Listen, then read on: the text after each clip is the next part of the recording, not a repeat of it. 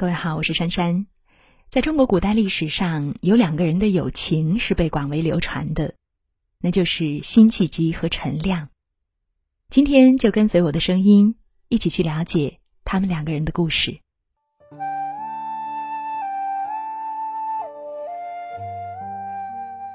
公元一一六二年，被誉为南渡朱棣之首的赵慎即位。被亡国之恨压抑了数十年的南宋王朝，迎来了最好的时代。宁为百夫长，胜作一书生。这是一个热血沸腾的年代，越王爷被平反，皇帝赵慎励精图治，无数的有志青年渴望在战场上建功立业，收复旧山河。那一年有个年轻人，二十三岁。在北方沦陷区，因为十八岁就中了进士，他早就是声名显赫的少年英才。不过身在曹营心在汉，小小年纪便加入起义军，二十三岁这一年更是亲率五十骑深入金境六百里，在五万敌军之中生擒了叛徒张安国，一举震惊天下。他的名字叫辛弃疾。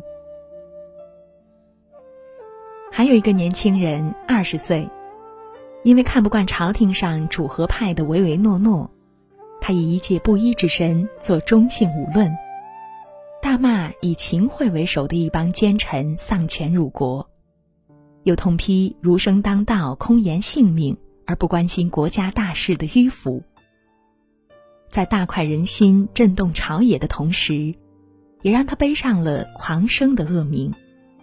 他的名字。叫陈亮。一个人和一个人相遇的概率是千万分之一，而他们成为朋友的概率只有两亿分之一。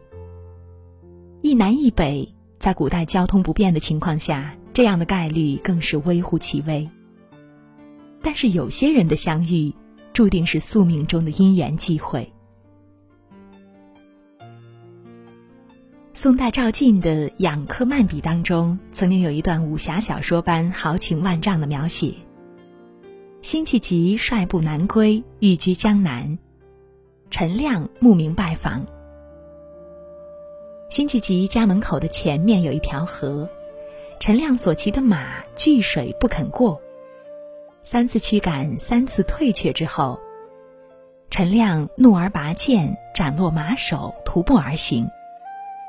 辛弃疾当时正在自家楼上，看见此情此景，不禁大赞：“此乃大丈夫也。”等他下楼准备与之相交的时候，陈亮已经走到了他家门口。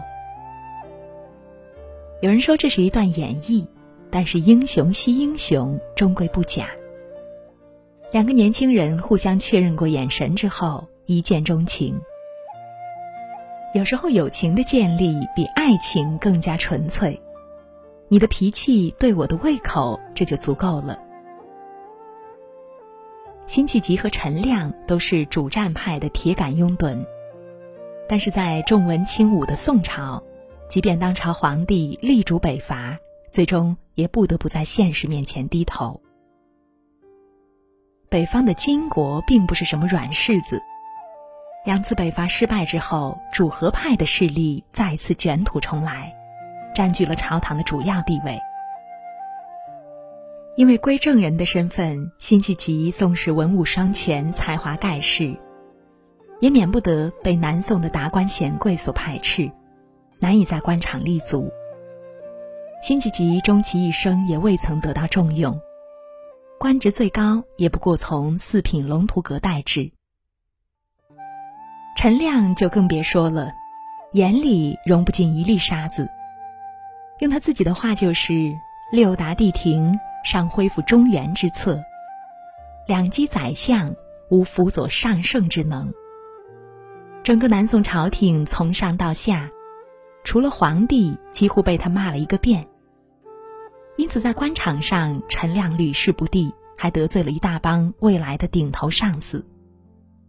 就连皇帝本人想要亲自提拔他，也被群臣暗中做了手脚，给搅黄了。你看，这哥俩一个比一个混得惨，但是即便如此，他们从来没有想过低头认怂，反而在面对同一道难关时共同进退。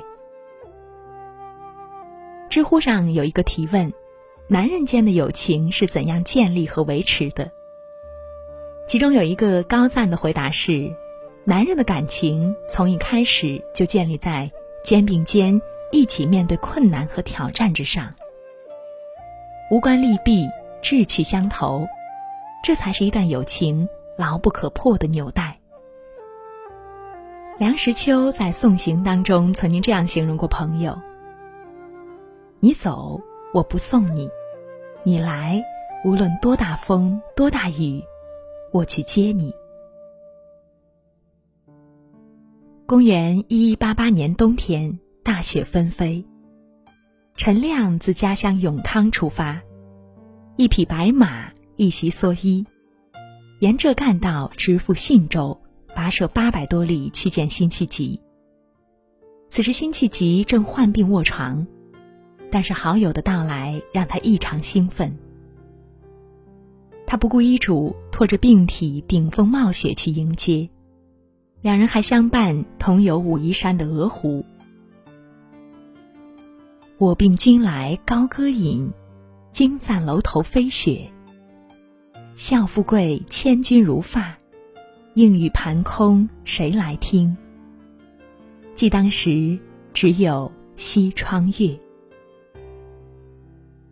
辛弃疾和陈亮雪夜煮酒，纵论天下大事，好不痛快。陈亮陪辛弃疾玩了十天。第十一天，于茫茫风雪中飘然而去。辛弃疾没有送行，仿佛这个朋友从来没有来过。但是当天夜里，他忽然发现身边缺了什么东西。天一亮，他便起身追寻陈亮而去。可惜风雪阻路，他到底没能赶上。佳人重约还清别。唱清江，天寒不渡；水深冰河，路断车轮生四角。此地行人箫鼓。问谁使君来愁绝？铸就而今相思错，料当初费尽人间铁。长夜笛，莫吹裂。辛弃疾何等的大英雄！他一生以气节自负，以功业自诩，波澜壮阔。我们很少看见他的儿女情长，但是他却把最热烈的相思，给了一个脾气又硬又臭的男人陈亮。仿佛心有灵犀，是夜，旅途中的陈亮竟也无眠，回到家中便给辛弃疾附和一首。树犹如此堪重别，只使君从来与我话头多和。行以致之无足问，谁唤眼皮吃骨？但莫使伯牙闲绝。九转丹砂劳石曲，管晶晶只是寻常铁。龙共虎，应声裂。陈亮也的确不负辛弃疾的深情，将他视作此生唯一的至交，嘱咐彼此珍重，莫要让一个人绝贤孤老。这一年，辛弃疾四十八岁，但是因为经年累月的军旅生涯，他的身体早已经不堪重负，再加上此时是被贬之身，心情丧到了极点。但是陈亮的到来以及诗文唱和，却让他燃烧起久违的热情。两个中年大叔仿佛又回到了气吞万里如虎的青葱岁月。两个人在朋友圈互相留言：“辛弃疾道，男儿到死心如铁，看世手补天裂。”陈亮回复：“天下事安耕且老。”看买犁卖剑平家铁，壮士泪，肺干裂。辛弃疾再回复：“马作的卢飞快，弓如霹雳弦惊。了却君王天下事，赢得生前身后名。”两个大男人只是彼此陪伴了十天，然后互相唱和了四五首诗词，看似无用至极，却偏偏在中国文学史上留下了浓墨重彩的一笔，让鹅湖相会成为千古佳话。复旦大学教授陈果说过：“朋友不是实用品，而是奢侈品。”什么是奢侈品呢？就是你一旦拥有它，就会感到心满意足，你对它没有任何实用性的要求。当我失意的时候，你什么都不用做，只需要默默的站在我身旁。因为有你在，我知道我一点也不孤单，一点也不寂寞。辛弃疾和陈亮的鹅湖之会，本来还有一个主角，就是朱熹。两个人在鹅湖待了几天，便南下到靠近福建的子溪去等朱熹。这里离朱熹所住的崇安不远，想要见上一面并非什么难事。但是朱熹最终还是爽约了。他后来致信陈亮，解释自己没有来的原因是不愿意讨论正事，只想在山里过读书隐居的日子。各种原因真的如他所说的淡泊名利吗？其实未必。当时朝中周必大要当宰相，王令要任枢密使。两个人和辛弃疾政见相左，辛弃疾就是被王令弹劾之后遭贬的。朱熹是担心自己受辛弃疾和陈亮的影响，被周王二人误会，耽误了仕途。所以才借故不来。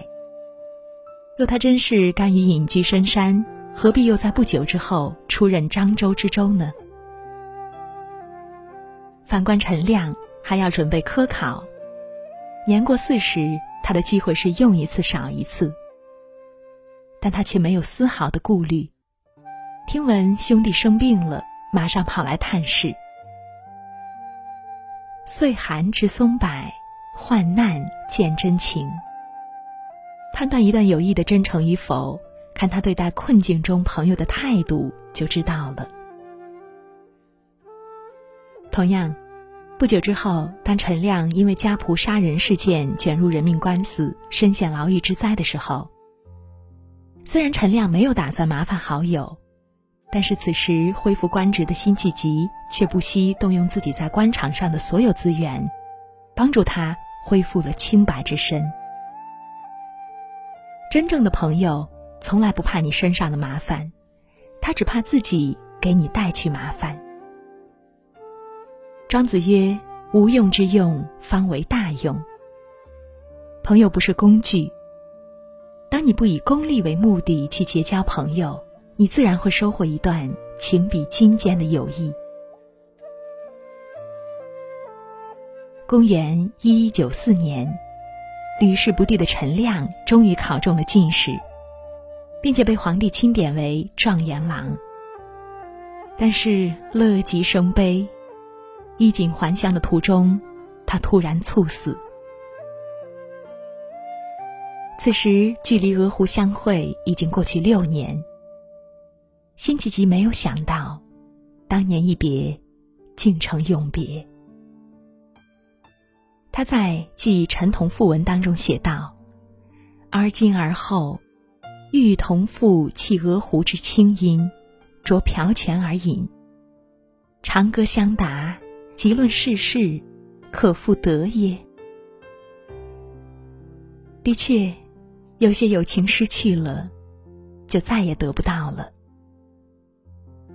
陈亮故去，辛弃疾经常借酒消愁。昨夜松边醉倒，问松我醉何如？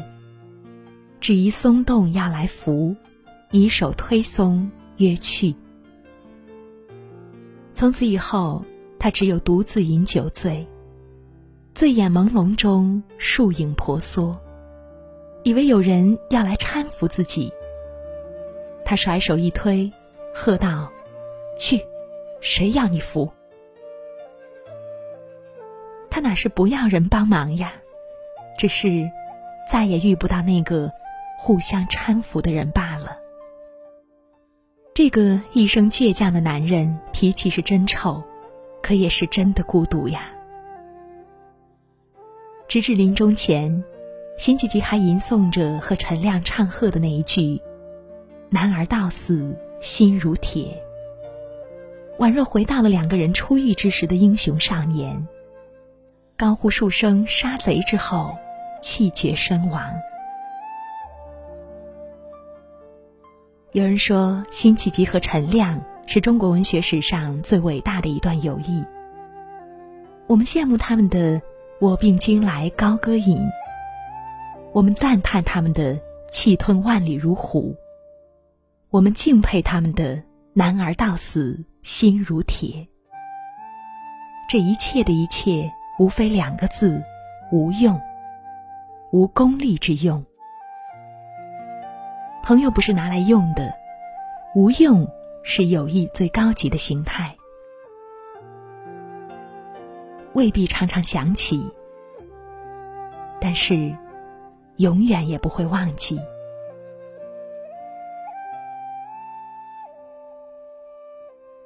好了，亲爱的小伙伴们，文章到这儿就结束了。判断一段友谊的真诚与否，看他在你遇到困难的时候是如何做的。朋友不是工具，当你不以功利为目的去结交朋友，你自然会收获一段情比金坚的友谊。关于这一篇文章，你有什么想说的吗？欢迎在留言板留下你的观点。今晚的分享就是这样，晚安了。晚安，愿长夜无。在所有夜晚安眠，晚安。望路途遥远，都有人陪伴身边。想说的话都没有说完，还是会有些遗憾。这一生有些短。晚安，晚安，在醒来之前，我才会说出再见。晚安，在天亮之后，那是非与你无关。我们离开荒